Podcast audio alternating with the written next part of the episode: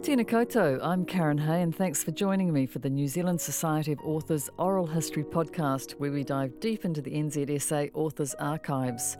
You'll hear New Zealand authors share their experience of living as a writer in Aotearoa, including today's author, who for a long time kept her writing secret.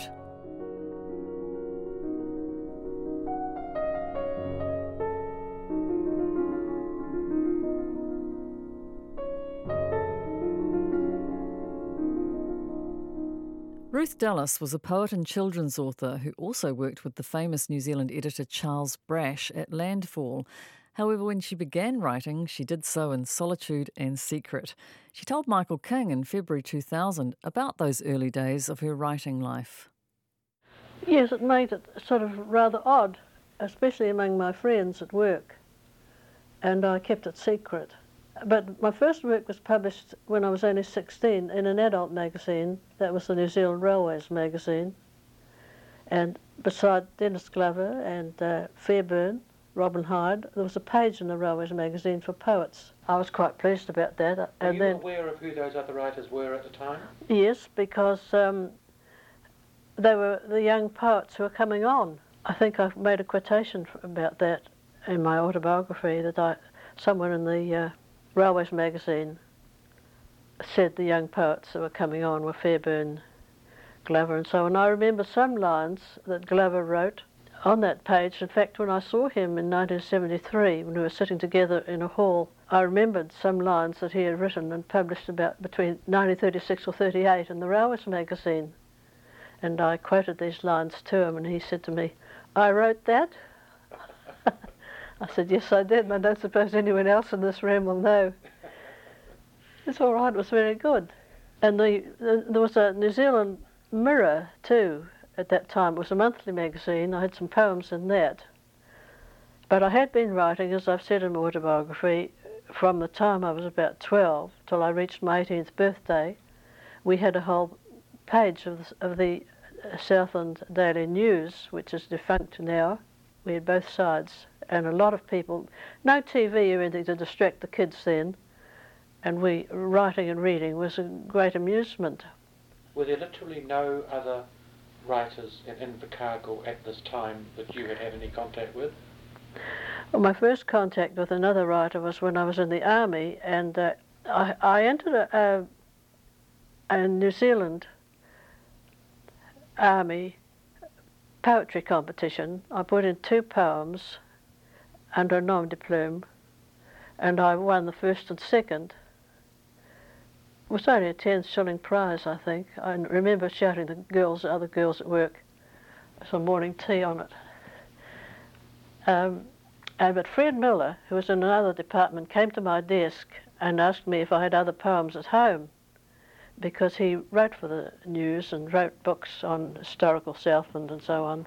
He had worked with Robin Hyde in the newspaper business. And uh, I said, yes, I had other poems at home. And he said, well, why don't you take them up to see Mr. Holcroft and see what he thinks about them? And it'd be nice for you to do that. I felt a bit shy about that. However, I took some up. I don't think, yeah, I gave them to him, but I don't think he took any of that on that first visit. But I remember he told me to come back in a year. I remember thinking, you know, a year and a day from the old uh, fairy tales. So I went back in a year and a day, and um, he took some of them for his literary page, which was very good. His Southland Times literary page, of course, edited by him, was very good indeed. His own essays were very good too, gracefully written. I read every one.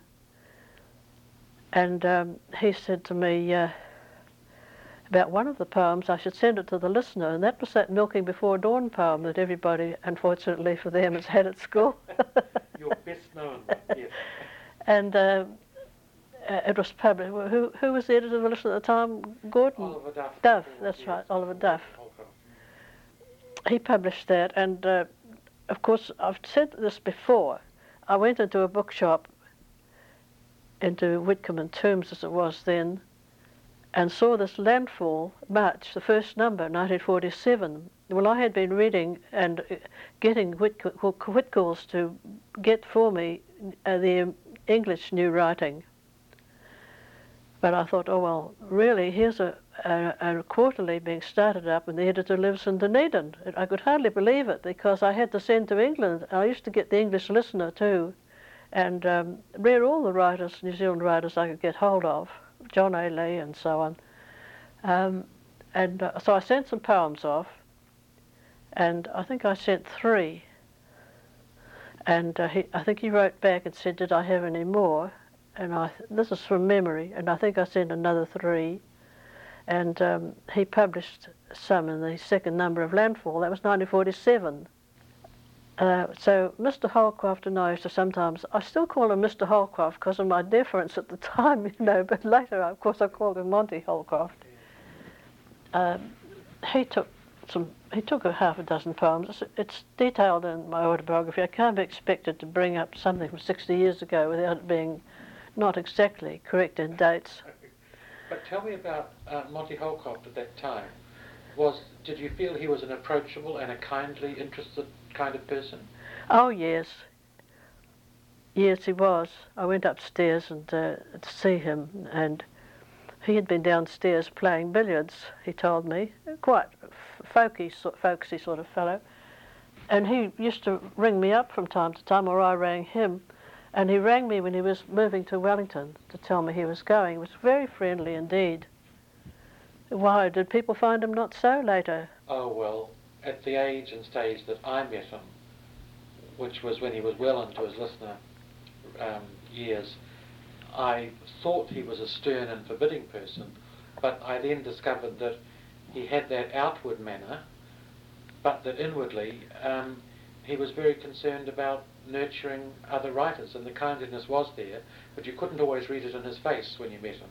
He had a rather stone-like face to my yes. way of thinking. But I was much younger than you. Um, oh, yes. And he was much older by that time, too. Yes, well, he didn't usually publish poems. In fact, I think my poems were the only one he published in the Southland Times. This was the Times, not the News. So after I had some poems in Landfall and uh, the Listener, the New Zealand Mirror had faded off with the war, and so had the Railways magazine. They couldn't keep going. The, the Mirror just got thinner and thinner, like a person wasting away. It, am I right in, in thinking that it was later in the 40s that you actually started to meet people like Charles Brasch, Basil Dowling, and some of the other Yes, well, of course, I was in the army for uh, years, you see, and I didn't do any particular writing in those years. After I was turned 18, I really didn't know where to write for, where to send my work. Well, there was nowhere to send it, but I always had a great interest, and I was particularly interested in reading uh, Ogilvie's biography of Glover.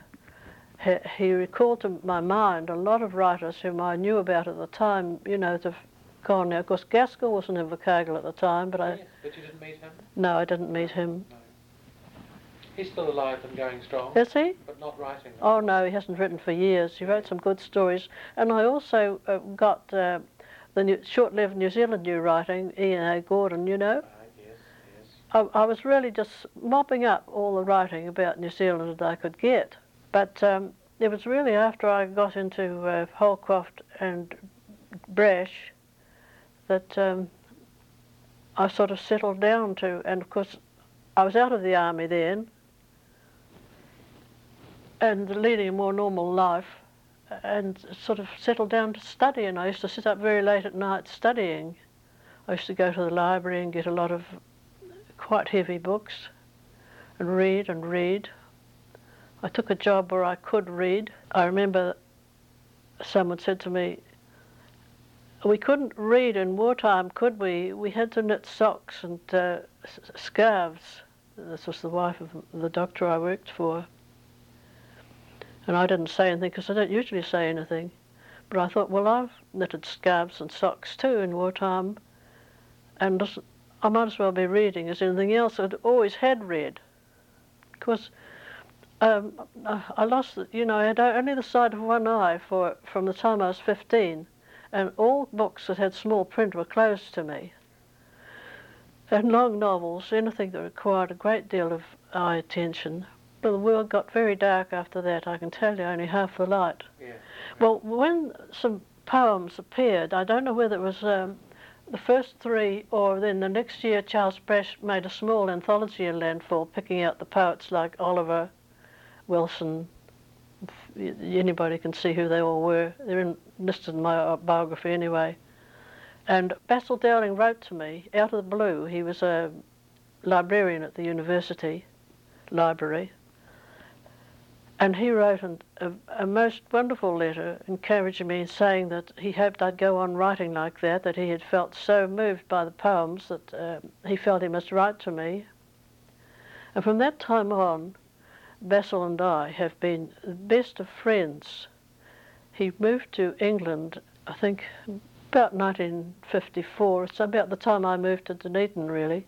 And he has continued to encourage me to this day. He's still alive. He's 87 or 89, something like that. Where is he now? Who? Basil Dowling. Well, he stayed in England. He lives in Rye in England. Oh, in Rye. Oh, that's yes. A Henry James connection. Yes, that's right. Anyway, he has trouble with his eyes and he's got all the complaints of an old man now, but he still writes, you know, supporting me. You know, even when I told him I was having a book of stories out this year, he wrote and said, Oh, if they're as good as your children's stories, they'll be good, and I'm looking forward to them. You know, all this sort of thing. You know, you really a writer really needs. We do. And were you in communication with him, with him by letter then before you actually met him? Yes. Yes. Yes, we did write by letter, and I went to see him at the university library in the above the clock tower. Who else did I did I know? Well, let's talk about Charles. Um, you were obviously in communication with him also by correspondence before you met him.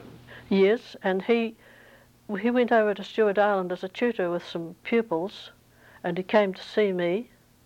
But before that, three people came down: Basil Dowling, Charles Brasch, the other name just David Hall. David Hall. That's right. Yes, they came down, and they asked me to go and have dinner with them at the Deschlers.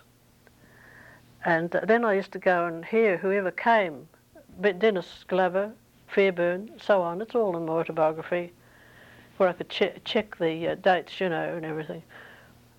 Uh, Charles was very keen for me to move to Dunedin, and I was very keen for, to move here too, because all my uh, reading was through the Invercargill Public Library, and it wasn't really big enough for me. So uh, my mother and I thought, well, we'd come and try it for a couple of years. And um, of course, Charles encouraged me too. Of course, great friendship was uh, there too. We were, we were friends from that time on till his death. So those two, Basil Dowling and Charles, were the two that really encouraged me, and also Leo Bensemann, who used to write very warm letters and say that you know how much he liked the poems and so on. He didn't have to, and he wasn't really that sort of man. Bensemann. He did a very beautiful page in Landfall of one of Basil's poems. I recently photocopied it and sent, came across it and photocopied it and sent it to Basil. Did you join PEN at any time during this period? Yeah, well, Louis Johnson wrote to me and asked me to join PEN, and I had a look through through my files to see if I could find that old letter. But my files of correspondence went to the Hocken Library up to about 1952, I think. Could be there. Um, uh, but when I recently resigned from PEN, somebody wrote to me and said I had been a member for 24 years by their reckoning. Oh. So I don't know. So is your recollection, though, that you did join when you had that letter from Louis Johnson? Yes. Did that, in fact, mean um, that there were any pen activities that you were able to be involved in? Not at all. was I was absolutely remote from pen from the time that I first joined, really. They never at any time took much notice of anybody working in the South Island. It was very Wellington centre then. Very Wellington. And I used to get PEN. I used to see where people had awards or uh, all kinds of things. That I had awards. I had awards, and I had a doctorate, honorary doctorate, and CBE. But uh, nobody ever wrote and there, from there and said congratulations, or though they did for Wellington people and never asked me for a photo, nothing. Now they want to know some information about PE, and Well, we've never been in contact. And then I went to um, uh, Sydney conference. I had to pay my own way, though there were people who hadn't been in PEN so long who were, ha, didn't have to pay, you know, specially arranged that they should go. In the last few years, I haven't been able to read PEN because of my eyesight. And I thought, well, why am I supporting PEN, this $50 or so a year, when I can't see to read it? So I just decided that uh, that was that, and I wrote and said that uh, I wish to resign. As you know, it's now, they've changed the name to the Society of Authors. Yes, it seems to me rather snobbish. I didn't like the change. I didn't like the change either, but we were outvoted on that. I mean, I think that we've got so few traditions here with any sense of continuity. Yes. It's terrible that we keep breaking what ones we do have, yes. giving everything new names. But never Yes. mind. The, the one thing about the organisation now you can say is that it is, it is now a national organisation and it does have regional. Yes, I think my uh, my doctorate and uh, CBE were mentioned in the local paper here. You have been a president of honour too, haven't I was president of honour one year, but they didn't tell me I didn't have to pay my sub that year. Nothing, no correspondence or anything. Oh dear, yes. Never mind. Though they did put me on the Burns Fellowship one, uh, committee one time. Right, yes, Uh, to, as a judge, you know, in the judge judging part. right. And that year we put Bill Sewell back again. And Uh, Janet, Yes, well, I met Janet one time at Charles's, but I don't remember the year. it was probably the year of her burns, wasn't it? Which would have been 66. Her first Burns Fellow, you think? Yes, Yeah, I suppose that would be the year when she came down.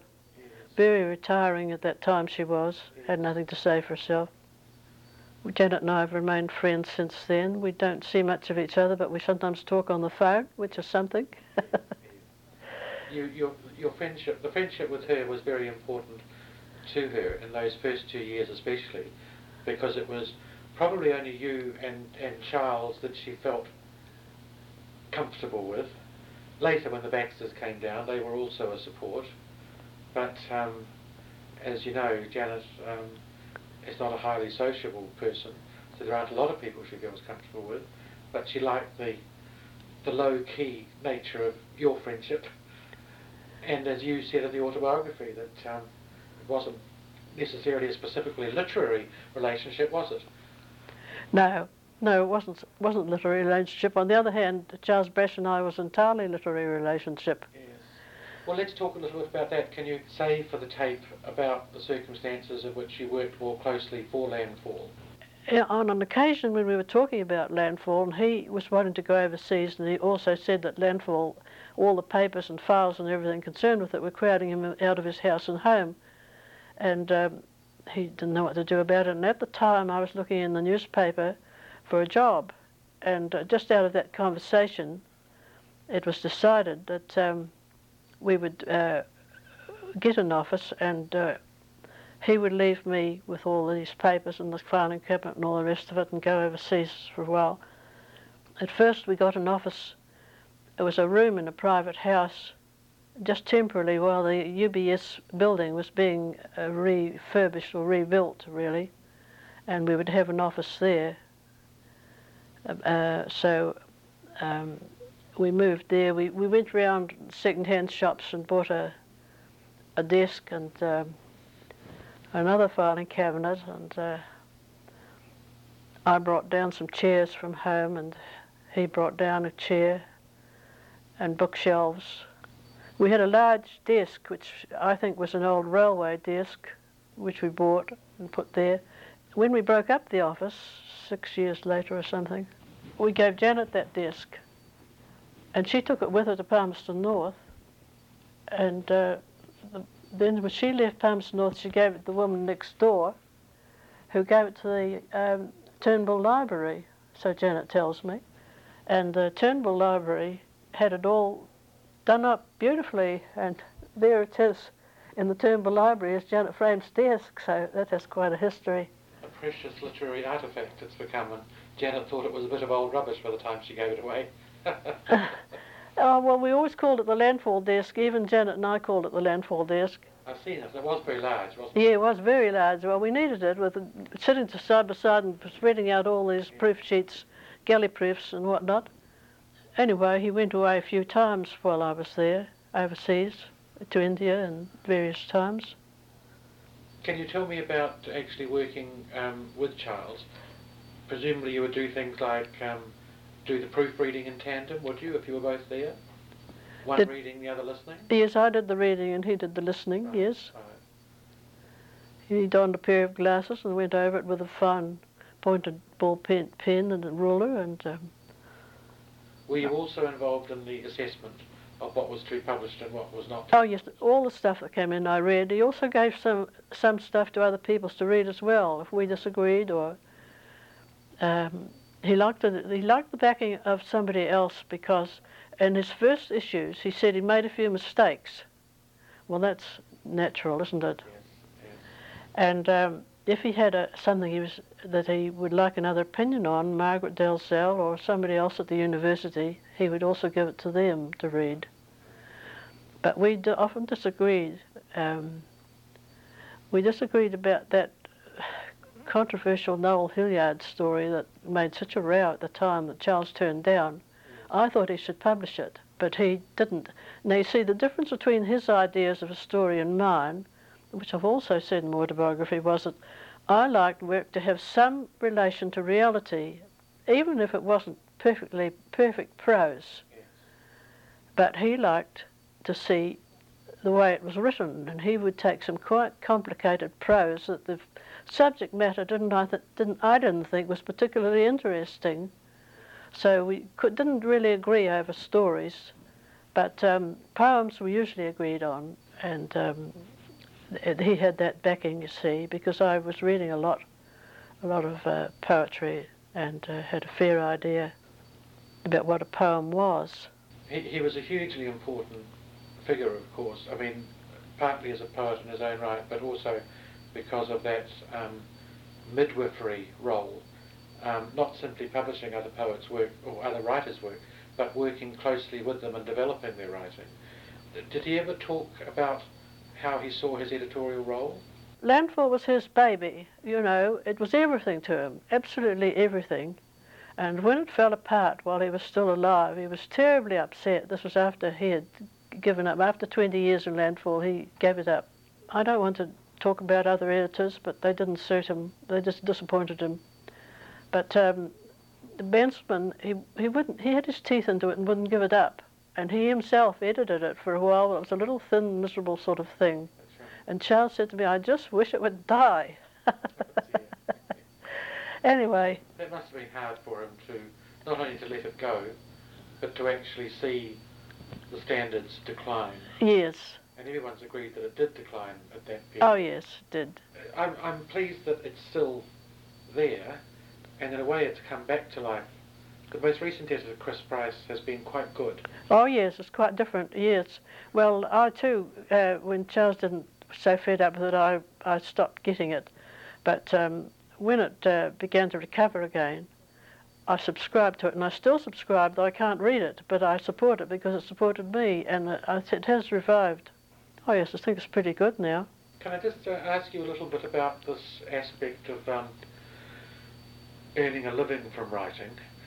Um, it's never been a realistic thing to expect, is it, that you, that, you could actually support yourself from the kind of writing you've been doing? How have you coped with that factor? Well, I think writers are better to have part-time work. Looking for writing to support you, I think, is vain. Only one or two writers manage to get there. You you get excellent writers that people must read and, and want to read, and they can turn it out. Like, say, for instance, to go to England, Somerset and Maugham, they could do very well at writing. But in New Zealand, where there's only um, a small population and other countries are not particularly interested in us, it's very difficult to make a living out of writing. Janet's done so well because she was fortunate in sending or causing to be sent her manuscript to America, where she got uh, well known in America and well paid. And uh, she's never looked back, as you know.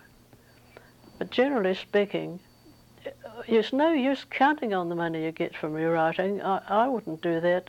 A part-time job or a job from time to time, a temporary job, is really best for a writer, in my opinion. So you never had any expectations about being able to support yourself financially from writing? Never, no. No. Of the uh, work you have done, is it the children's books that have brought in most income? Oh, definitely, yes, definitely.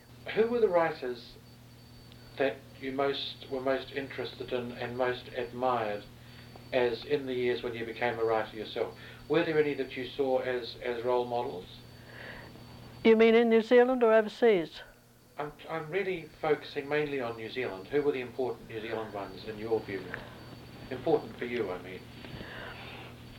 Well, you see, when I was studying, I found that those that knew what they were talking about said the way to learn to judge your own writing or any other writing is to read only the best, just as you would look at only the best pictures in order to judge when a painting is good or not. So after having read the best, I, I quote Somerset Maugham because it's good realist writing, and then Conrad and de Maupassant and all these first-class writers. You get very picky you know, you expect a lot from from uh, writers. Those are the people that have influenced me mainly, and Flaubert. Um, and the English poets are the ones I followed. I always look on the American poets as just a branch off the main tree, really. A lot of people are following the American poets, but I'm not.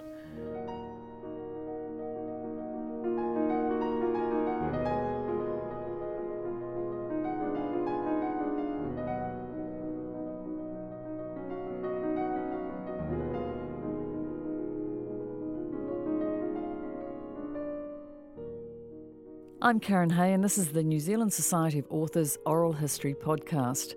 We want to take a minute and let you know the results of the latest Writers Earning in New Zealand report.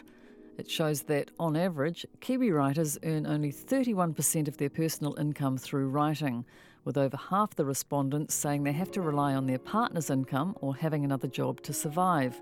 For this reason, NZSA continues to lobby for sustainable incomes for writers and advocate against moves to erode their rights. To join us, visit authors.org.nz.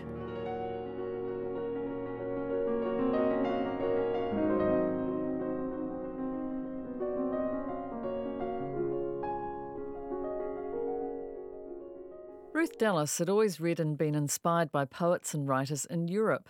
Yet after World War II, a personal crisis of belief led her to explore writing from a completely different part of the world. Well, I became aware of the Asian writers through reading, and I was also looking for some philosophy of life because I uh, had lost any religion I had in my 20s and I couldn't get any meaning out of life. It all seemed very senseless to me. People lived and died, and what was it all about? It was really the main question. And then I found that um, all these questions had been pondered long ago in Asia by intellectuals that don't seem to exist in China now or India. Some of, the, some of them reached about writing much the same conclusion as the French had, had reached that one should be detached and keep yourself out of your writing. I thought that was really good. That's what I thought too. And after reading the Chinese poetry, I thought it better than any other poetry I'd ever read, apart from some, perhaps Sappho and a few Greeks. And I really just sort of fell in love with it. Did the form of, say, Chinese poetry have any effect on the own, your own forms of poems? Well, it wasn't the form; it was what they did. They, the way they worked, what the, what the poem said. Uh, the form, of course, is quite different because their language is quite different. But they had things to say that interested me. So, see, some people say, look in your heart and write. Well, my method is quite different. It's to look out and write. And that's what the Chinese uh, did. And then some of the Indian and uh, Chinese philosophy was so beautiful, was marvelous especially the Buddhism, and a lot of the Buddhist uh, sayings and teachings remain with me now in, in my life like Shakespeare's words. They come up and have a sort of sort of suitable phrase for everything that happens in life. It's a great loss that we haven't got these now, but I can't believe they won't come back. But see, China's got so militant and so commercially minded. However, the Chinese intellectuals in about the year the Tang dynasty and that 700 and 800 AD, they were a bit like the Greek state in that they weren't didn't have daily work to do. They had slaves and uh, others were doing the manual work, not them. And they would sit around discussing poetry and writing books and it's so on. It's a precondition of having culture, isn't it? Yes. If you're labouring all day, you can never really develop something like art. That's right. Yes. And their painting is the same. I love their painting. It's so. Paintings tell you a lot about poetry. There's those. Are, there are a couple of Japanese, which of course they learnt from the Chinese, Right. and they're not concentrating on the human being in the in the painting. They're only incidental. The the, the people that are in the painting, and that's the same with all Chinese painting. Yeah. You have to look in the painting to find where the people are. They're not important. Did you find your way into all that on your own, just through reading? Absolutely, but then you see, I'm a sort of loner anyway. No, where would I find it? Only through reading. Yes. It's upsetting me very much that the Dunedin Public Library is going to cut their books by $100,000 this year because that's where I, where I had my education was through reading in, in libraries. And that had a profound effect on me. And furthermore, they didn't look for recognition, the, the Chinese, they didn't even sign their poems sometimes. They just wanted to make something beautiful. And we recently had this Chinese Splendor ex- exhibition here in Dunedin. And to see a Ming vase and other things like that was really marvellous because was a great big Ming vase in that exhibition in which uh, there's at least one peacock, I think there's only one peacock, in blue, on a lighter blue. And a European view, they would have painted the peacock's tail because it's so beautiful. But not the Chinese, they painted it with its tail closed. Yeah. And that is typically Chinese. Yeah. They just like that sort of thing to be suggestive. And that has interesting implications too for other sorts of art, doesn't it? That's right through all their art. You say just enough to be to be resonant rather than to be explicit. Yes, and space also counts for them. You see, there's always space to be taken into account also. Oh, it's, it's a very, very rich source of information. Uh, That's just what I did. I, I was drawn to it. Now, Ruth, I would be quite happy to to leave it at that because we've touched upon the things that um, I wanted to touch upon from the point of view of writerly associations. Is there anything else in that under that theme that you would like to add? All writers, I think, are rather boring people to meet, including myself. Yes, but as you know, there have been groups in the past. One in particular I think of was the New Zealand Women Writers Association, that again was Wellington based, and it really was a social organisation. It was just people who liked to get together and talk about writing, but did very little of it. And perhaps that's the danger of being um, being sociable about it. Well, I'm very fortunate in being one of those people who are just as happy on my own as I am with other people. And that was so when I was a child. I could play just as happily alone as I could with others. And I'm very happy to be on my own.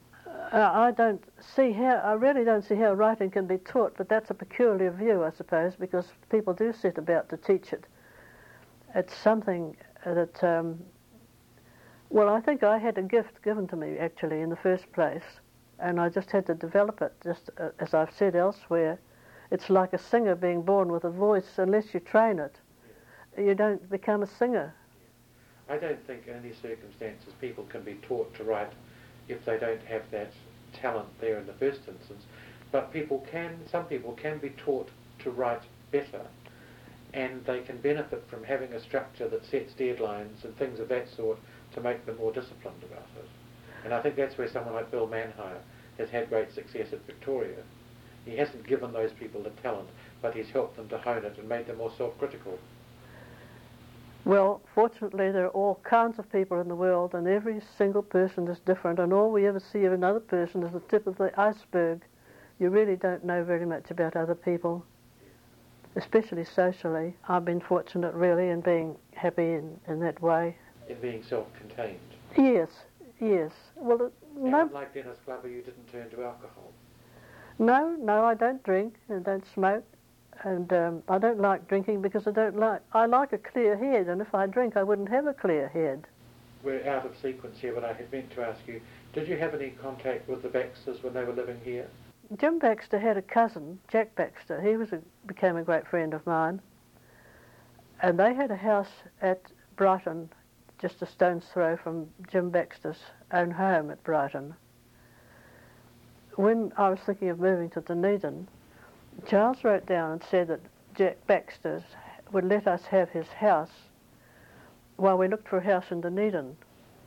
So we lived for a month at Brighton and we got to know Millicent and his father. His father was a very emotional man and when we when we left from living at Brighton, you know, he, he had tears in his eyes. He's one of these emotional people.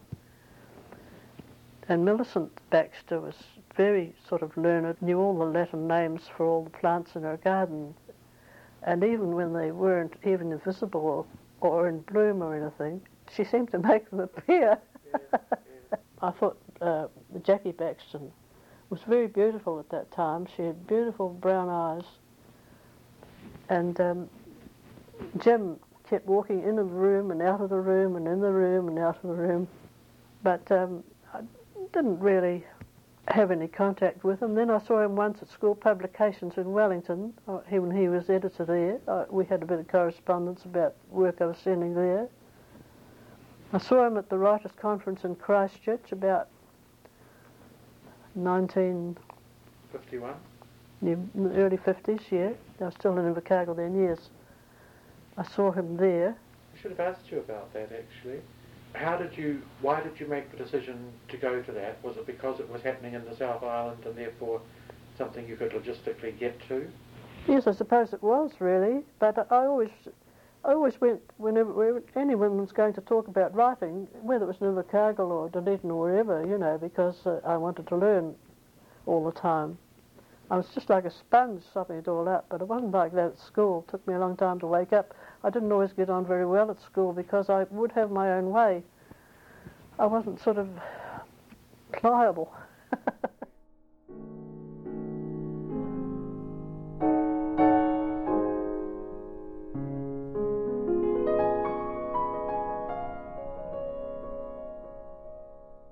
You've been listening to an interview from 2000 between Ruth Dallas and Michael King on the New Zealand Society of Authors Oral History podcast. Ruth died in 2008 and Michael King in 2004, so this interview between the two remains a treasured part of our National Cultural Heritage Collection. We'll be back with another episode in two weeks, so make sure you don't miss an episode by subscribing to the podcast on SoundCloud or wherever you listen.